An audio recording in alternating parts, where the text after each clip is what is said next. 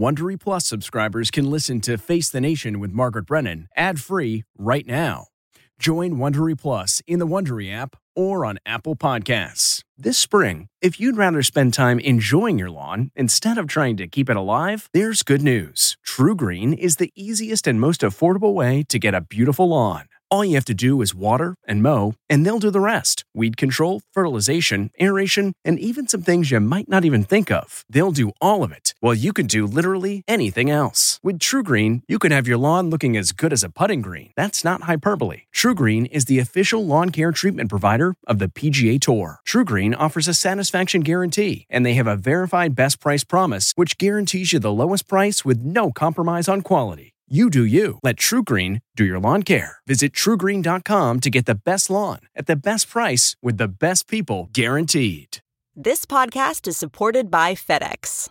FedEx offers fast delivery, more visibility, simple returns, and weekend home delivery to 98% of the U.S. population on Saturday and 50% on Sunday. With FedEx, you get picture proof of delivery, ensuring you always know where your package is. Returns are simple with packageless and paperless returns. Plus, FedEx Ground is also faster to more locations than UPS Ground. See the FedEx service guide for delivery information. So, what are you waiting for? See what FedEx can do for your business. Absolutely, positively FedEx. I'm Margaret Brennan in Washington, and this week on Face the Nation, the Biden administration mounts an aggressive diplomatic offense at an international security conference, and former President Jimmy Carter enters end of life hospice care. Just ahead of its one year anniversary, the war in Ukraine was the top item on the agenda at the annual Munich Security Conference, with U.S. diplomats publicly blasting the Russians and Vladimir Putin. We have examined the evidence. We know the legal standards. And there is no doubt these are crimes against humanity. Privately, Secretary of State Antony Blinken had a quote, candid and direct, code for confrontational, meeting with his Chinese counterpart about the spy balloon. We spoke with him right after that. It's safe to say uh, there was no apology. We'll bring you that interview, plus a conversation with Senator Bernie Sanders. And we'll take a closer look at the nation's mental health crisis and the hospitalization of Pennsylvania Senator John Fetterman for depression. It's all just ahead on Face the Nation.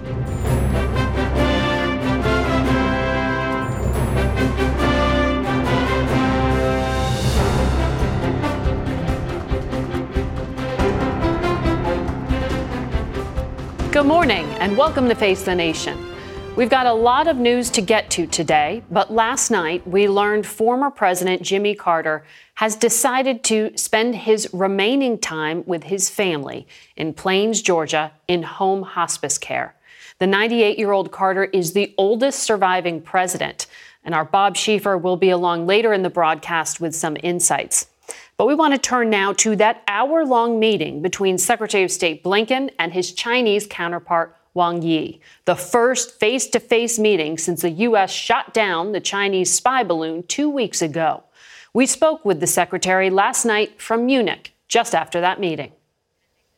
Mr. Secretary, I know you just met with your Chinese counterpart, Wang Yi, who has publicly said the U.S. response to the spy balloon was absurd, hysterical, and an effort to divert attention away from domestic problems. Was he that dismissive to you in private? Um, Margaret, I don't want to characterize what he said. I can tell you what I said. Um, I made very clear to him that China sending a surveillance balloon over the United States in violation of our sovereignty, uh, in violation of international law, was unacceptable and must never happen again. Uh, we also had an opportunity to talk about Russia's war of aggression against Ukraine and concerns that we have that China is considering providing lethal support to Russia in its uh, efforts in, in Ukraine. Uh, and I was able to share with him, as President Biden has shared with President Xi, uh, the serious consequences that would have for our relationship. Finally, um, it was uh, important for me to underscore that we believe having lines of communication, engaging in direct diplomacy, is very important. Does that mean their defense minister will pick up the next phone call from Secretary Austin instead of refusing it? Well, it's one of the things that we talked about uh, the importance of having lines of communication, including uh, military to military lines of communication. It's vital to making sure that there aren't miscommunications, misunderstandings, especially uh, if uh, you've got a, a crisis or some other situation on your hands. A senior Pentagon official said last week that President Xi Jinping was caught by surprise by the surveillance balloon and that he doesn't trust his own military. Did the left and right hand of the Chinese government not know what was going on? It doesn't matter in the sense that uh, China is responsible for this action um, and ultimately, as the leader of the country, um, President Xi is responsible. Um, there is uh, open source reporting that Chinese companies are providing uh, surveillance equipment to that mercenary group, the Wagner group, fighting in Ukraine. Um, does the U.S. consider this to be providing military support to Russia? We've been concerned from day one about, about that possibility. And to date, we have seen Chinese companies, and of course, in China, there's really no distinction between private companies and the state. We have seen them provide non lethal support uh, to, uh, to Russia for use in Ukraine. The concern that we have now is based on information we have that they're considering providing lethal support. And we've made very clear to them that that yep. would cause a serious problem for us and in our relationship. Lethal support. What would that entail? What, what, what do you weapons. think of? Weapons. That's ammunition. That's primarily weapons. Primarily. There's a whole gamut of things that, yeah. that, that fit in that category, for everything from ammunition to the weapons themselves. Uh, Iran is also accused of providing more weaponry to Russia here. Mm-hmm. So it, they That's are right. they are uh, building an Iran alliance. Provide, there's an increasingly noxious relationship between Russia and Iran, and it's actually a two-way street.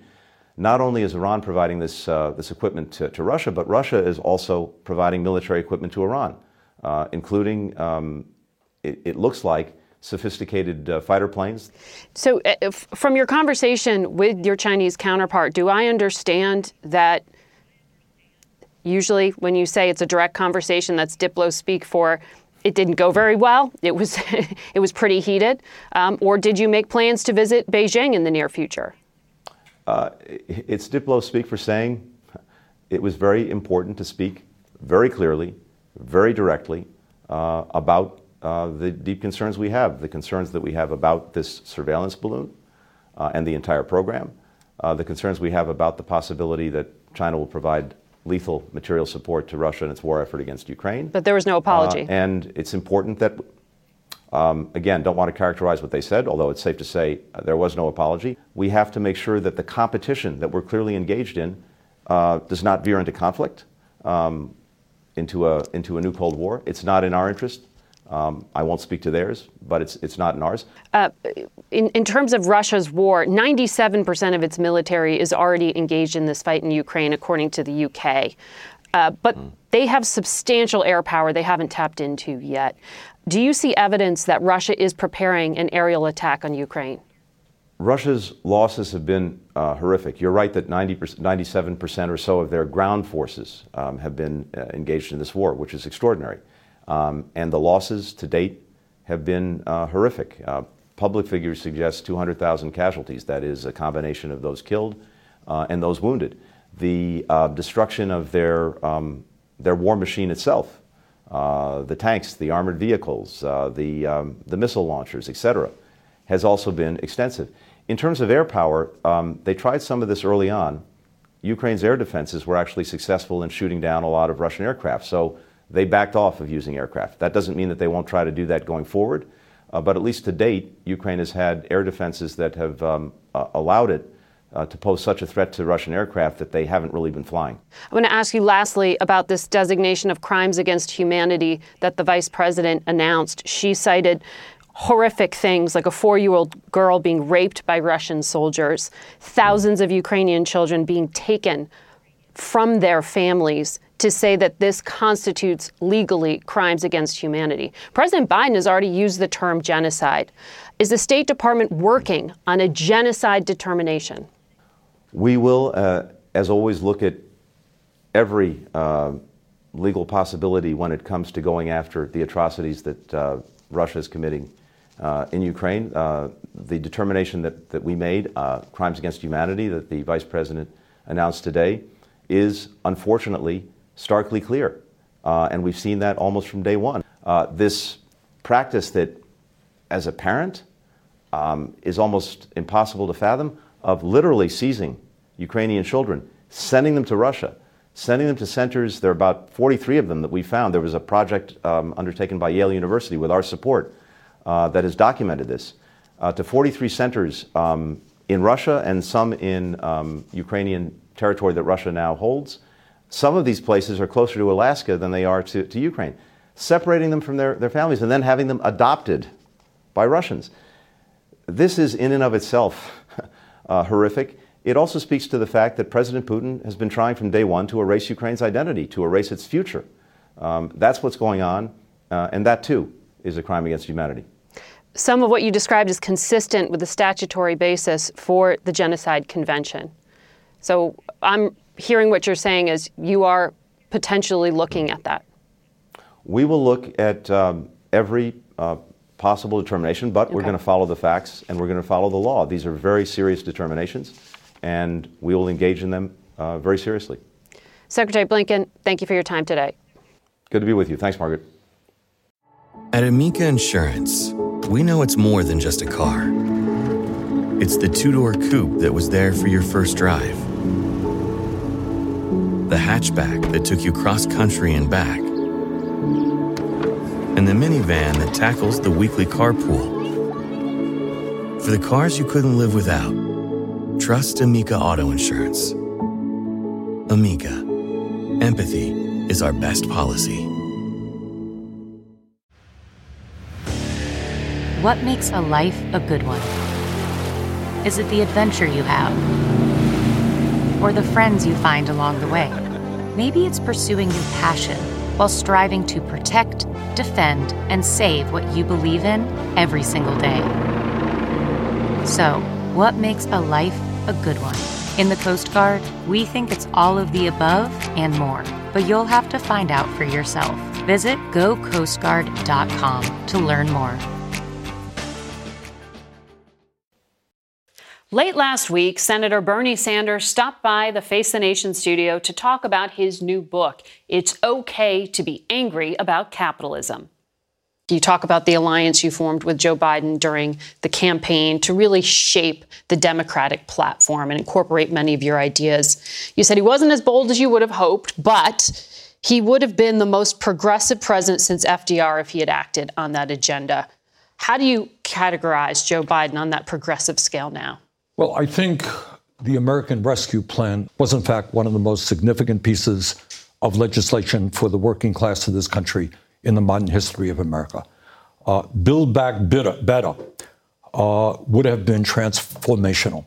Uh, it would have finally addressed the crises that the working class of this country has faced for decades, revolutionized childcare, revolutionized healthcare, dealt boldly with climate change, raised wages. I mean, it would have done a whole lot. But the votes weren't there. We got zero Republican support, and two Democrats uh, decided not to support it.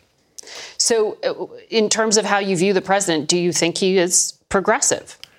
I think he is a much more progressive president than he was a United States senator.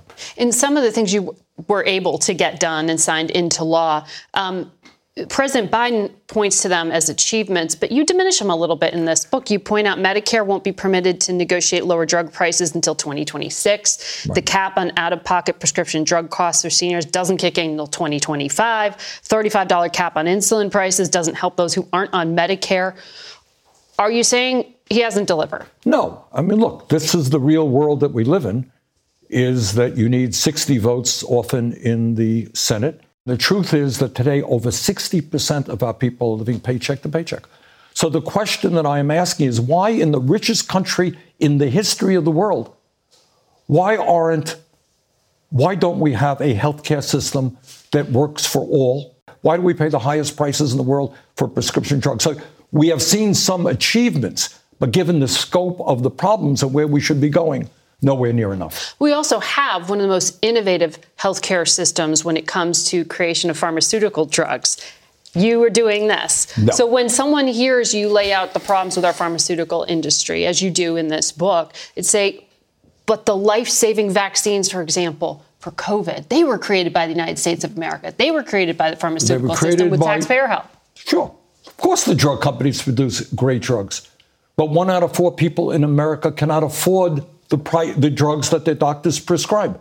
So, of course, we want the drug companies to do the research and development. Mm-hmm. And by the way, taxpayers of this country spend $45 billion a year through the NIH to help with that research and development, including Moderna and the vaccine. You're talking about Moderna. Pfizer didn't take that Correct. that money, but Moderna, you're you're sharply critical. In fact, you're calling in Moderna's CEO to right. testify.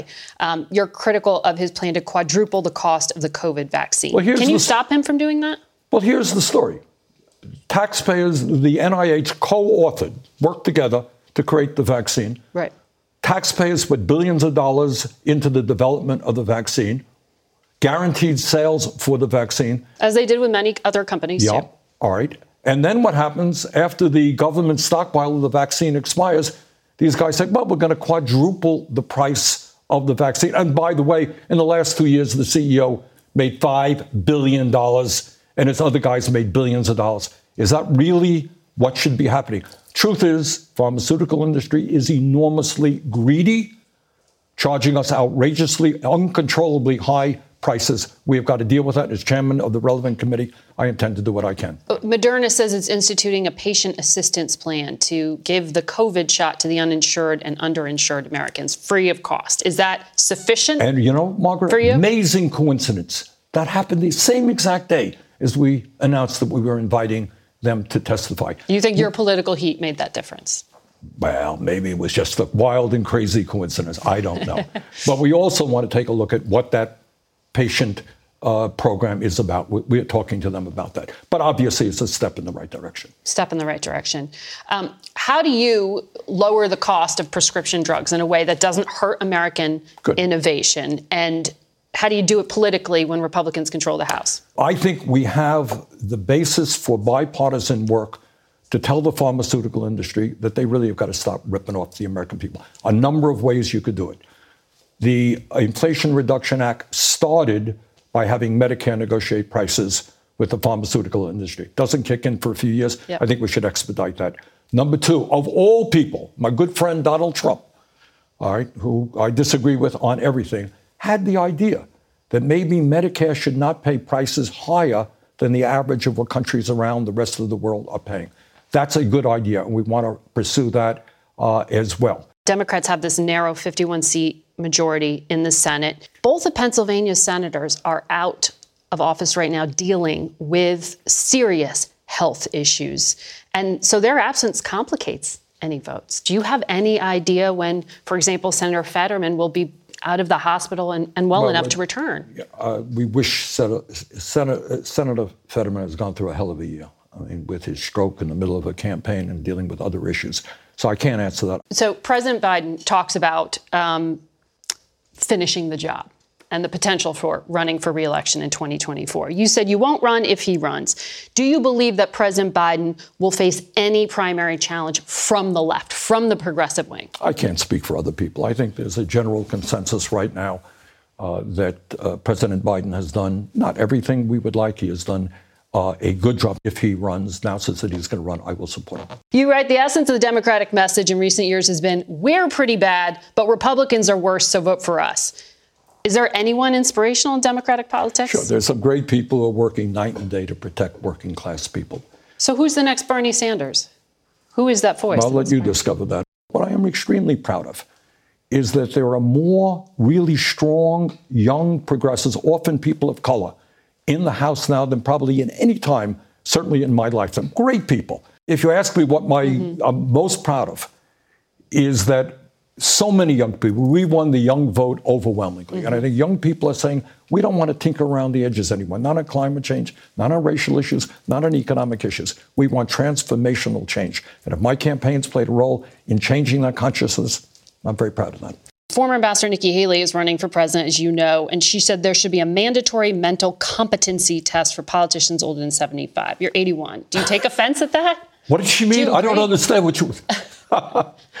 you know, I think that's absurd. You know, there's a level. Absurd. Yeah. It, you know, we, we are fighting racism, we're fighting sexism, we're fighting homophobia. I think we should also be fighting ageism. Trust people, look at people, and say, you know, this person's competent, this person's not competent. Mm-hmm. There are a lot of 40 year olds out there who ain't particularly competent. Older people, you know, you look at the individual. I don't think you make a blanket statement. Okay. So when it comes to the current president or the former president and their age range, it doesn't concern you. Look at what they do, what they believe in. Mm-hmm. What are they fighting for? What does Donald Trump stand for? Do you believe in that? Well, I certainly don't. What does Joe Biden stand for? What is he doing? Has he accomplished? Look at, look at him in that way, not on age. We're going to take a quick break, and we'll have more with Senator Sanders in one minute.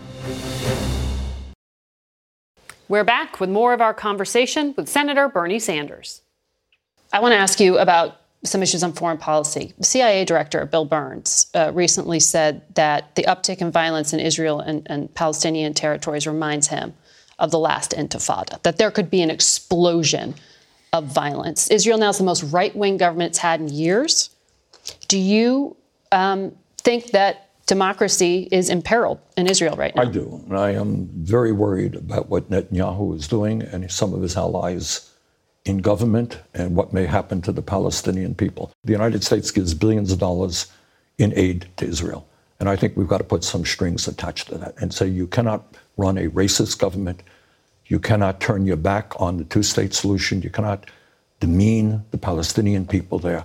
You just can't do it and then come to America and ask for money. Have you talked to the administration no. about it? They've been very careful right. in criticism of the Netanyahu government. Well, I, I, I am not careful about it. Uh, I'm embarrassed that, that in Israel you have a government of that nature right now. And are you going to introduce something? We may well, yes. If a government is acting in a racist way and they want billions of dollars from the taxpayers of the United States, I think you say, sorry, that's not acceptable. You want our money? Fine, this is what you got to do to get it. The pro Israel lobby, AIPAC, used to be bipartisan, but these days um, it's got a super PAC that has spent very heavily in Democratic primaries. You Against said, progressives. You said they're doing everything they can to destroy the progressive movement in this country. Do you think the politics around this issue are constraining the White House going into 2024?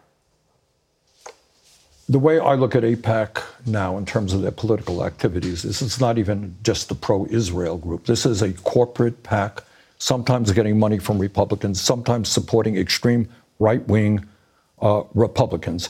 Uh, so, what really upset me very much is that in many of these primaries, we had great candidates, young people, often people of color, and you had AIPAC and other super PACs spending millions of dollars trying to defeat them. And as you may know, I tried to get the Democratic Party to pass a resolution that in Democratic primaries, super PAC money should not be allowed to be used. You are proposing a new cabinet level agency to focus on the future of work and yeah. workers. You talk about taxing robots who might replace humans. Isn't the Labor Department supposed to be doing these things? Well, theoretically, but I don't think we're doing enough. Look, this is a huge issue. there is a revolution taking place now with artificial intelligence and robotics. Okay? Mm-hmm. Millions of workers are going to lose their jobs. Who's making those decisions, Mara? You hear it debated in Congress? I don't. If there is a technology that can do increased worker productivity, who benefits from that? Just the guy who owns the company, or does the worker benefit? So if we can reduce the work week, is that a bad thing? It's a good thing. But I don't want to see the people on top simply be the only beneficiaries of this revolution in technology. So you agree with Bill Gates in taxing robots? That's one way to do it. Yeah, absolutely. I mean, he's a billionaire you do like. He's. I've talked to Bill on a number of occasions. Yes. Mm-hmm. Um, but uh, well, I, am interested in that concept and, and, some of the other things you lay out here. including. you know, it's not just taxing the robots. It's this yeah. whole question of an economic transformation. Are working yeah. class people going to benefit from that, or just the billionaire class? So I'm, I'm told we're running out of time. But I'm just getting warmed up, Margaret. Having fun. But I have to ask you, you're going on tour to promote this book, It's Okay to Be Angry About Capitalism. And you're here talking about it. I understand we're not the bad guys you're, you're, describing in the book when it comes to media, but tickets for your tour apparently are selling for $95 no. on Ticketmaster, which is con- accused of anti competitive behavior. You know that. Some of your Democrats are criticizing them. Aren't you benefiting yourself no, from this system that you're all, trying to dismantle? First of all, those decisions are made totally by the publisher and the bookseller. I think there's one case where, in one place here in Washington, po- uh, Politics and Prose, an independent bookstore, charging some tickets Most of them, I think, are $40, $50, and you get a book as well. So if you want to come, you're going to have to pay 40 bucks. I'll throw in the book for free. And we're doing a number of free uh, events, but I don't make a nickel out of these things at all. But you're okay doing business with Ticketmaster? No, not particularly, but that's, again, I have nothing to do with that. That is, if you wrote a book, probably be the same process. Mm-hmm. So you have to operate within the system. I do. Is what right. you're... write a book, a major publisher, et cetera, et cetera. Senator Sanders, thank you very much for coming in and answering our questions today. I hope I wasn't too hard on you. No, and I asked all the questions I wanted. Not necessarily what you wanted, but what I wanted. So thank you very much, Thank Senator you. Sanders. You heard him, Senator Bernie Sanders just getting warmed up. Our full conversation is available on our website as well as our YouTube channel. We'll be right back. Next week on Face the Nation, former Secretary of State Condoleezza Rice joins us to talk about China, the war in Ukraine, and more. We'll be right back with a lot more Face the Nation. Stay with us. Okay, picture this. It's Friday afternoon when a thought hits you. I can spend another weekend doing the same old whatever, or I can hop into my all new Hyundai Santa Fe and hit the road. With available HTRAC, all wheel drive, and three row seating, my whole family can head deep into the wild. Conquer the weekend in the all new Hyundai Santa Fe. Visit HyundaiUSA.com or call 562-314-4603 for more details. Hyundai, there's joy in every journey. CarMax is putting peace of mind back in car shopping by putting you in the driver's seat to find a ride that's right for you. Because at CarMax, we believe you shouldn't just settle for a car, you should love your car. That's why every car we sell is CarMax certified quality so you can be sure with upfront pricing that's the same for every customer. So don't settle. Find love at first drive and start shopping now at CarMax.com. CarMax, the way car buying should be.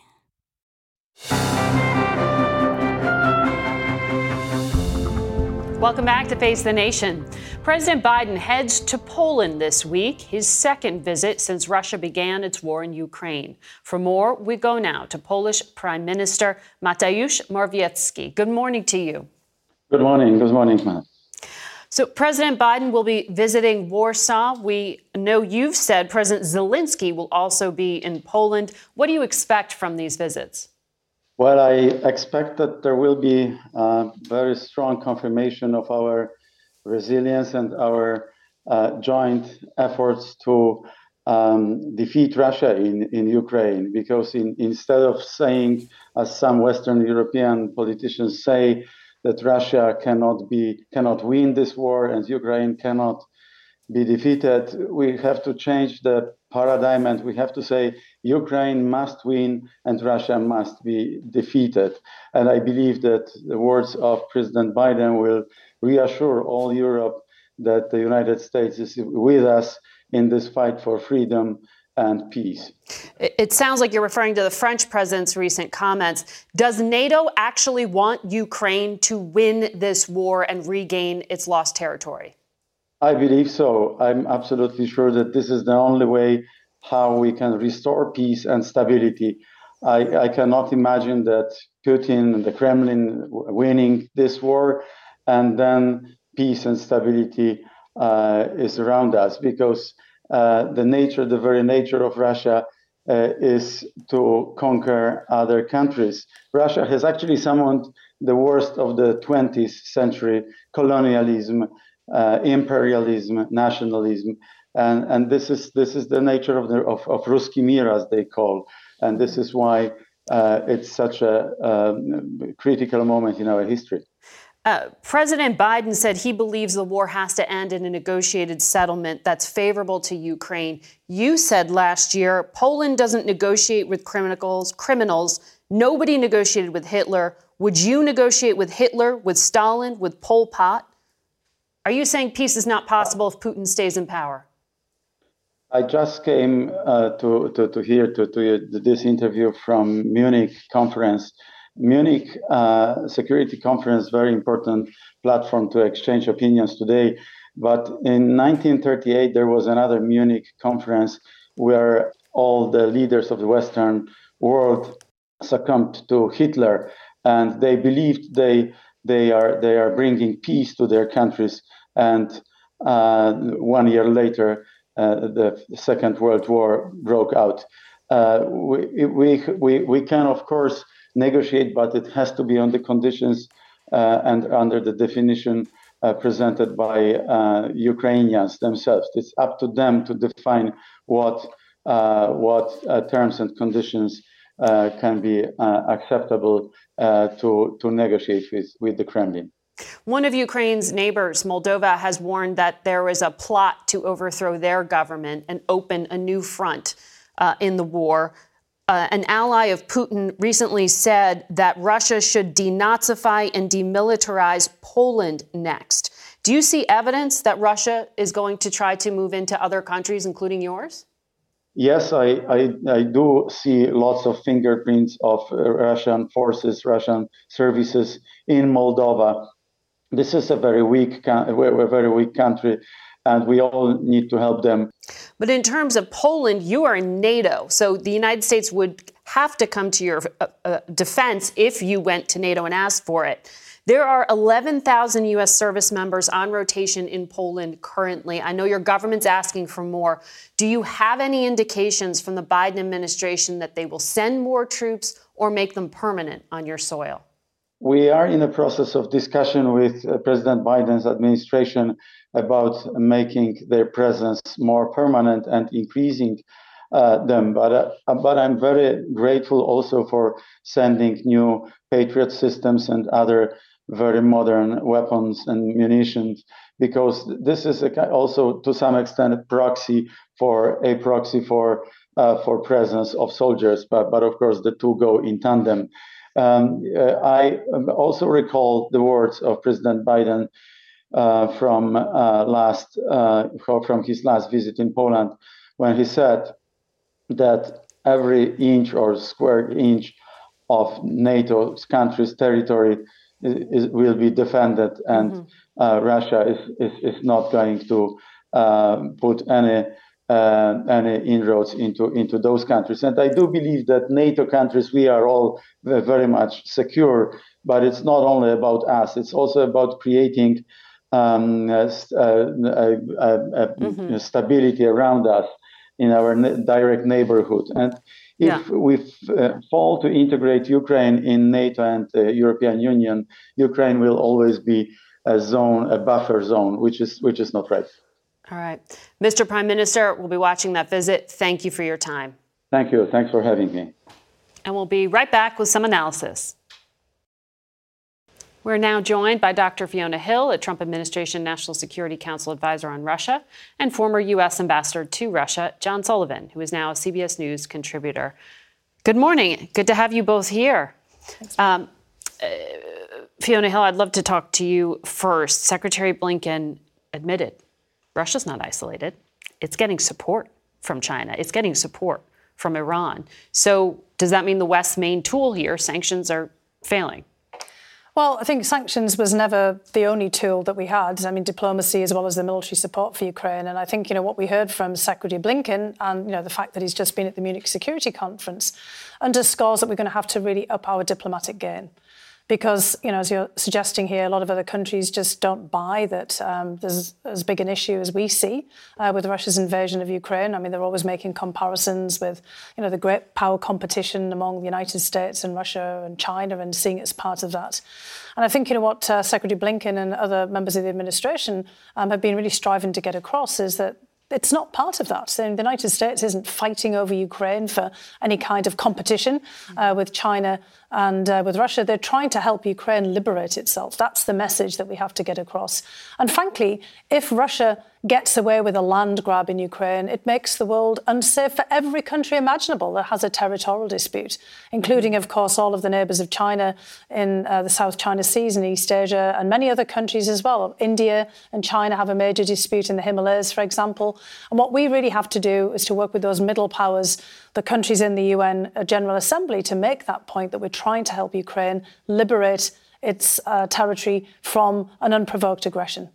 Ambassador, you heard from the Polish Prime Minister this concern that not just the blast radius from this conflict, but that there will be some pushing of it beyond borders, maybe not overt invasion, but destabilization. Sure. When you were uh, in the administration, you left in September there was talk about the surrounding countries also uh, being targeted by Russia. Do you think that's underway now? Absolutely. I mean, we've seen the, the story earlier this week about a potential uh, effort by the Russians to undermine the government in Moldova. We've seen overflights by Russian missiles that were attacking Ukraine that have gone over the territory of other countries that aren't parties to the conflict. But this is a long-standing concern by, by Poles, by Eastern Europeans that have always felt threatened by that uh, colossus on their eastern border by Russia. Mm-hmm. They've always described it to me as uh, when I was deputy secretary, they felt that they were on the front lines against this Russian, imperialist Russian uh, right. state. But this feels different. I mean, when you were here with us, um, last time you said when you talked to Secretary Blinken February 19th of last year, yeah. he asked you, how are you feeling? You said it feels like August 1939. Right. You so, just said the Polish prime minister invoked Hitler. Yes. So what happened on February 24th last year, Putin pre- pushed all of his chips to the center of the table. He went all in. You'll recall before February 24th, there were there was speculation about, yeah, there'll be maybe a limited incursion into right. Ukraine.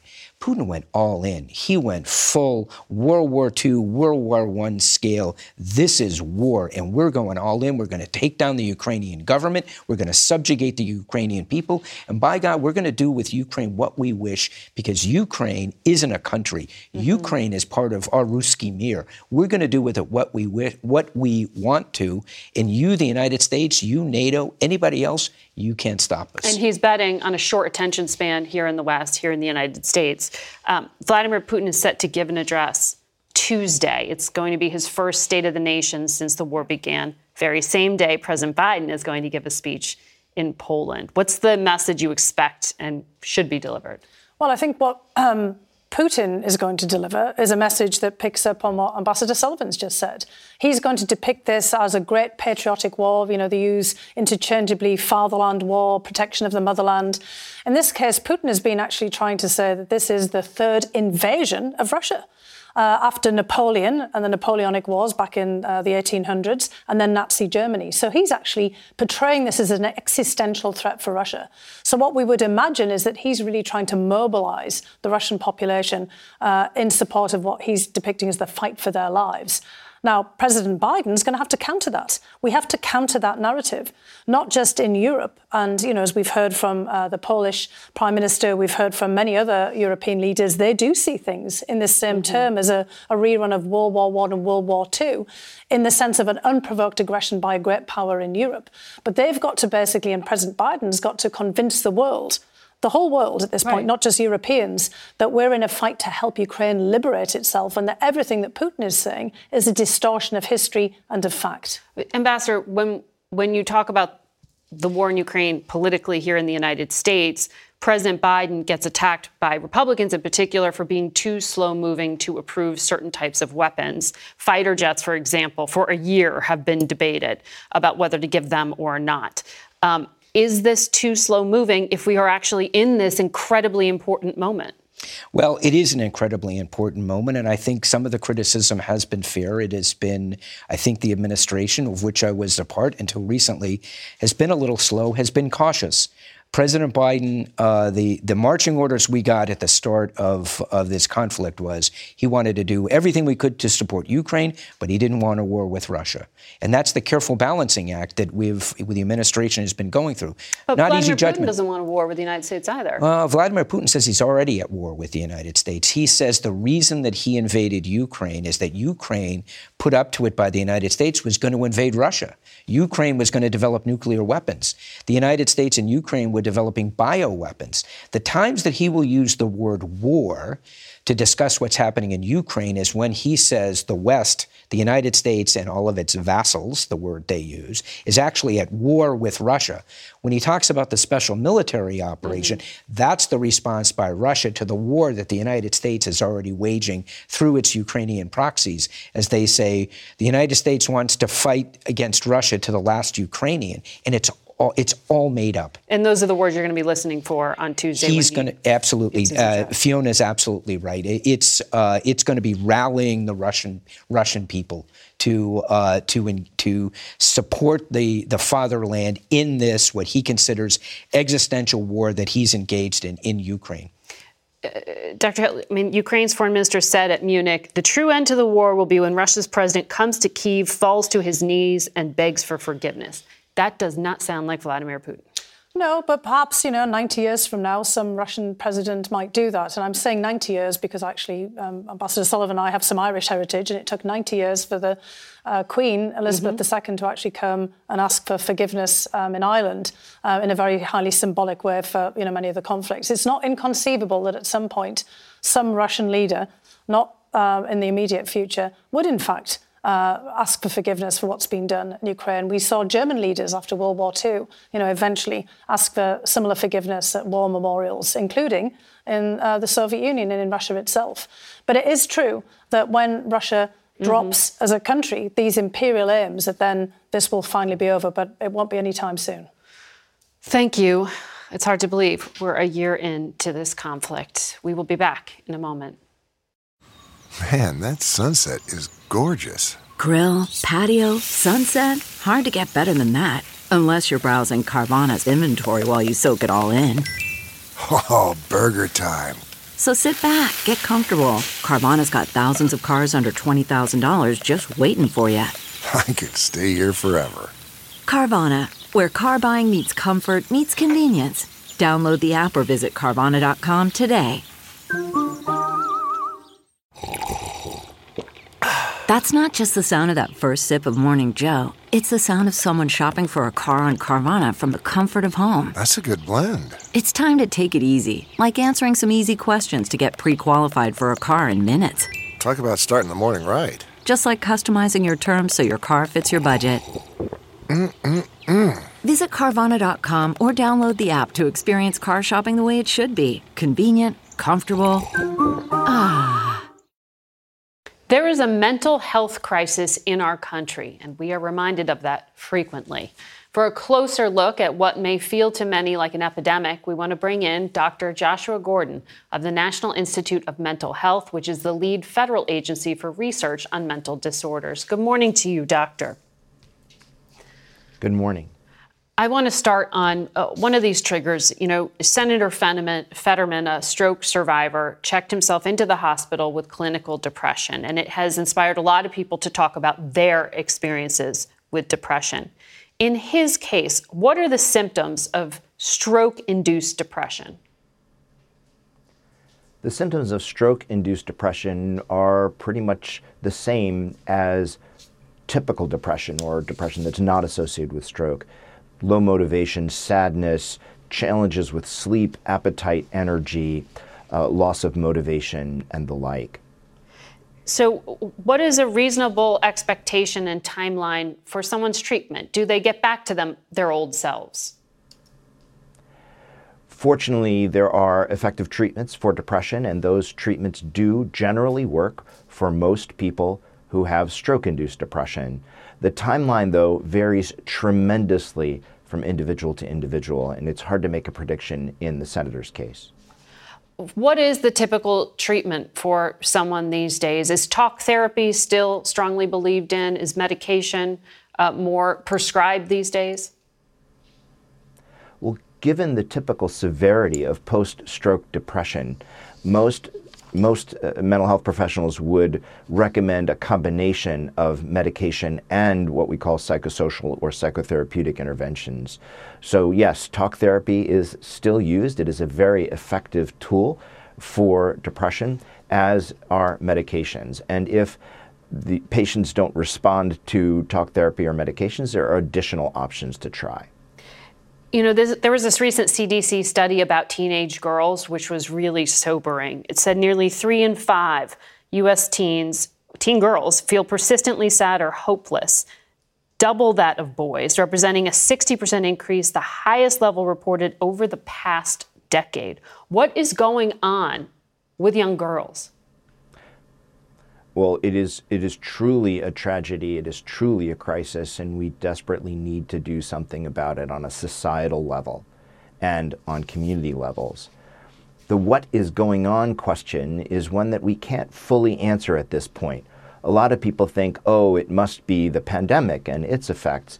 But if you look at the surveys that the CDC has been conducting for the last decade or more, you can see the slow rise in levels of symptomatology, particularly amongst teenage girls, goes back long before the pandemic started. So there are a, a, a number of contributing factors, uh, but on the whole, uh, it's a complex picture that we don't fully understand. So, what are parents supposed to do? That's a great question first and foremost, parents need to talk to their kids. They need to listen. They need to ask questions about how they're feeling. And if they're worried, they do need to ask the question, are you thinking about hurting yourself or killing yourself? So that's the first thing is ask questions. And the second thing, listen to the responses and try to be there for your kids. If the answers suggest that your child is having more trouble than uh, you're, than, than you think, or is thinking about harming themselves, or is otherwise having challenges going to school and getting good grades, etc., then parents should seek professional help. Doctor, thank you for your professional insight. We'll continue monitoring it and we'll be right back. We learned the sad news Saturday that former President Jimmy Carter has entered the final stage of his life and will forego any further medical treatment. Our Bob Schieffer covered Jimmy, former President Jimmy Carter almost 50 years ago and brings us his insights into Carter's career. When the former governor of Georgia decided to run for president in 1975, it was not as if America had been waiting for him with bated breath. Jimmy who? Jimmy Carter. Jimmy who? I don't know who he is. He was so unknown that his surprise win in the Iowa caucuses brought headlines blaring the same question. But that race changed politics so much that Iowa became an obligatory first stop for presidential candidates. Carter tried to make a virtue of his lack of Washington experience. A self made peanut farmer from Plains, Georgia, introduced us to an improbable cast of small town characters. But his best asset was always wife Rosalynn. Carter's campaign came down to one simple promise I'll never tell a lie, I'll never make a misleading statement. After the lies of Watergate, it worked, despite a campaign of dubious firsts. The uh, audio has been lost. The sound went out during his debate with President Gerald Ford, leaving the two candidates just standing there for 28 minutes. Carter went on to defeat incumbent Gerald Ford, maybe not so much because of what he said, but because Ford had pardoned Richard Nixon. I, Jimmy Carter, do solemnly swear. Like his campaign, Carter's presidency began in some chaos. He bombarded Congress with so many proposals, plans, and legislation, Washington couldn't sort out his priorities. The low point for Carter came when Iran's revolutionary leaders took U.S. diplomats hostage. The conflict set off a fuel shortage back home, and Americans faced long lines at gas stations from coast to coast. A military mission to rescue the hostages collapsed in an Iranian desert, and with it, Carter's campaign for re election. The captives remained behind bars until the new president was sworn in. For all that, Carter was responsible for two extremely significant achievements. Negotiating the Panama Canal Treaty assured the canal stayed open to American ships, and American troops would not be needed to put down an almost certain rebellion. Even more important, Carter engineered the Camp David Accords, which remains the single most important diplomatic achievement in the Middle East. It took Egypt Israel's most dangerous adversary out of the conflict. I would like to say, as a Christian, to these two friends of mine, the words of Jesus Blessed are the peacemakers, for they shall be the children of God. Although he served only one term, Carter went on to become America's most active and productive former president. He visited countries around the world, serving as a mediator in settling disputes. His scientific work in Africa helped eradicate the screwworm, where it was said his was the presidential name most often remembered. His work in Habitat for Humanity revived voluntarism in this country. When President Biden visited him in May of 2021, the pair discussed cancer research, a topic close to both their hearts. Carter survived brain cancer in his early 90s. Jimmy and Rosalynn Carter have been married more than 75 years, the longest presidential marriage in history. This is Bob Schieffer. That's it for us today. Thank you for watching. Until next week. For Face the Nation, I'm Margaret Brennan. Today's guests were Secretary of State Tony Blinken, Independent Vermont Senator Bernie Sanders, Polish Prime Minister Mateusz Morawiecki, former White House official and Russia expert Fiona Hill, former ambassador to Russia John Sullivan, and Dr. Joshua Gordon, the director of the National Institute of Mental Health. The executive producer of Face the Nation is Mary Hager. This broadcast was directed by Shelley Schwartz. Face the Nation originates in CBS News in Washington. For more Face the Nation, we're online at facethenation.com and you can follow Face the Nation and CBS Radio News on Twitter, Instagram, and Facebook. Face the Nation is also rebroadcast on our CBS News streaming network on Sundays at 1:30, 4, 10 p.m. Eastern, and again at 4 a.m. the next morning. And it's available through our apps, CBS News and Paramount Plus. If you like Face the Nation with Margaret Brennan, you can listen early and ad-free right now by joining Wondery Plus in the Wondery app or on Apple Podcasts. Prime members can listen ad-free on Amazon Music. Before you go, tell us about yourself by filling out a short survey at wondery.com/survey. It was the biggest scandal in pop music. The stars of Milli Vanilli, the Grammy-winning multi-platinum R&B phenomenon, were exposed as frauds, but none of this was their idea. So whose idea was it? Enter German music producer Frank Farian.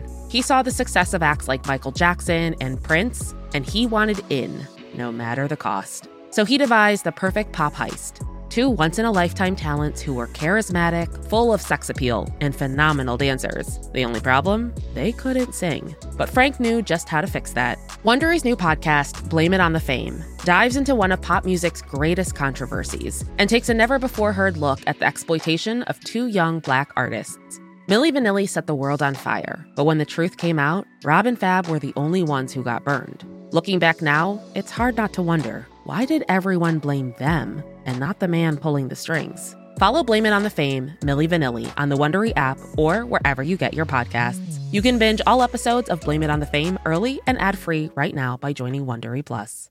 Get one of the most successful broadcasts in television history on your schedule with the 60 Minutes Podcast. Hard hitting investigative reports, news, and culture maker interviews, and in depth profiles are waiting for you in every episode. Listen to 60 Minutes ad free on Wondery Plus.